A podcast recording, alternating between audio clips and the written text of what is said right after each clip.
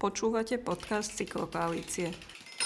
Správy, ktoré vám každý týždeň prinášajú aktuality zo sveta cyklodopravy. Vítajte pri počúvaní, je 10. júna a správy z Cyklokoalície vám znova prináša Tereza. 3. júna sme oslavili Svetový deň bicykla. Organizácia Spojených národov ho pred tromi rokmi oficiálne určila pre výrazné a zdravotné, environmentálne, sociálne aj ekonomické benefity, ktoré bicyklovanie prináša. Podľa organizácie bicykle prispievajú k naplňaniu až 11 zo 17 tzv. cieľov udržateľného rozvoja. Skutočnými oslavencami sú ale tí, ktorí o existencii tohto dňa možno ani nevedia a vedieť ani nemusia. Bicykel je pre nich totiž racionálnou voľbou a infraštruktúra im ho umožňuje využívať. Tá rozvoju pomáha viac ako rôzne ceremónie. Správy z Bratislavy. Pred niekoľkými dňami začali práce na obnove Blumentalskej ulice v Bratislave, ktorá by mala byť hotová už toto leto. Na výstavbu cyklotrás po oboch stranách ulice spojenú s komplexnou rekonštrukciou uličného priestoru získala mestská časť Staré mesto dotáciu z eurofondov. Rekonštrukcia bude pokračovať v podobnom profile ako úsek Májková Vazovova. Práve výstavba tohto prvého úseku bola vo februári 2019 mestskou časťou pozostavená O pokračovaní hlasovali poslanci a zvolené riešenie bolo najmä kvôli obmedzeniu automobilovej dopravy spochybňované. O to viac nás teší, že sa rekonštrukcia aj s odstupom času ukázala ako zmysluplná a dnes nie je pochyb o tom, že jej pokračovanie urobí čoskoro z Momentálskej jednu z najpripravenejších ulic v meste. Veci sa začínajú hýbať aj v Ružomberku, kde aktívne komunikujeme s občianskou iniciatívou Ružomberkom Bajkom a pomáhame jej rozbicyklovať mesto. Prvým úspechom je povolenie vjazdu na bicykli na pešiu zónu.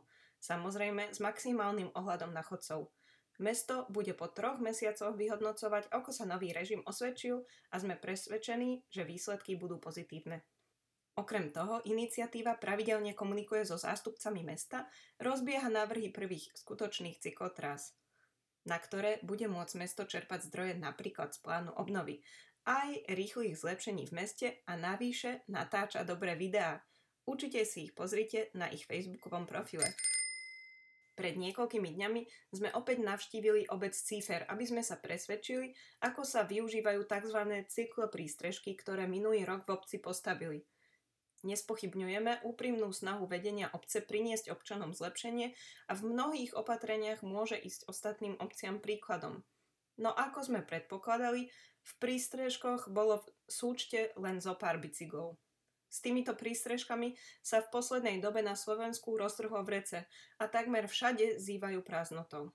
Hoci v špecifických prípadoch môže toto riešenie dávať zmysel, často sa celkom minie potrebám cieľových skupín.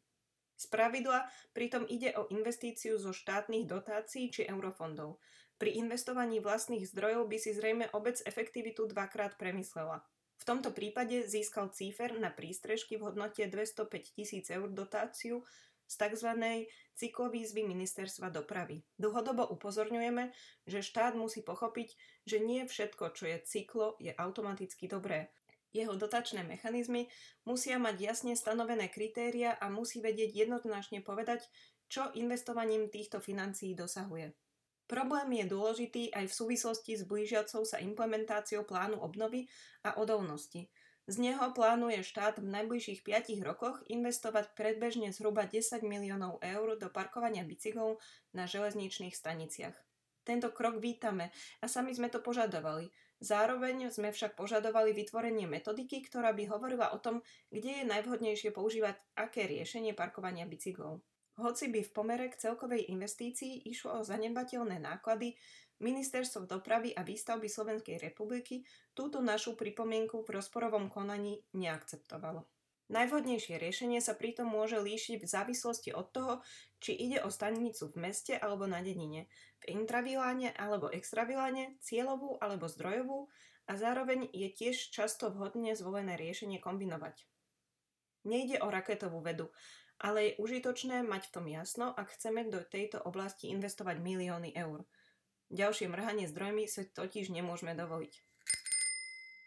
Pripomíname vám stále prebiehajúcu petíciu za prijatie opatrení na zvýšenie bezpečnosti cyklistov a chodcov, ktorú môžete stále podpísať na stránke www.mojapetícia.sk. Aktuálne petíciu podpísalo viac ako 16 500 obyvateľov a za každý jeden podpis vám v mene všetkých chodcov a cyklistov ďakujeme.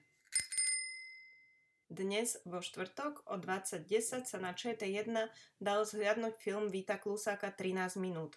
Autor známeho a úspešného dokumentu v síti sa v tomto filme venuje dopravným nehodám, konkrétne ich vinníkom. Príbehoch piatich vinníkov dopravných nehôd, ktorí sú v konečnom dôsledku taktiež obeťami, ilustruje ich vnímanie týchto udalostí s odstupom času a zároveň to, ako ich životy tieto nehody poznačili. Film pripomína, že až 86% vodičov prekračuje maximálnu povolenú rýchlosť a až 40% smrteľných nehôd má na svedomí práve vysoká rýchlosť vodičov. Film si môžete pozrieť zo záznamu v archíve Českej televízie.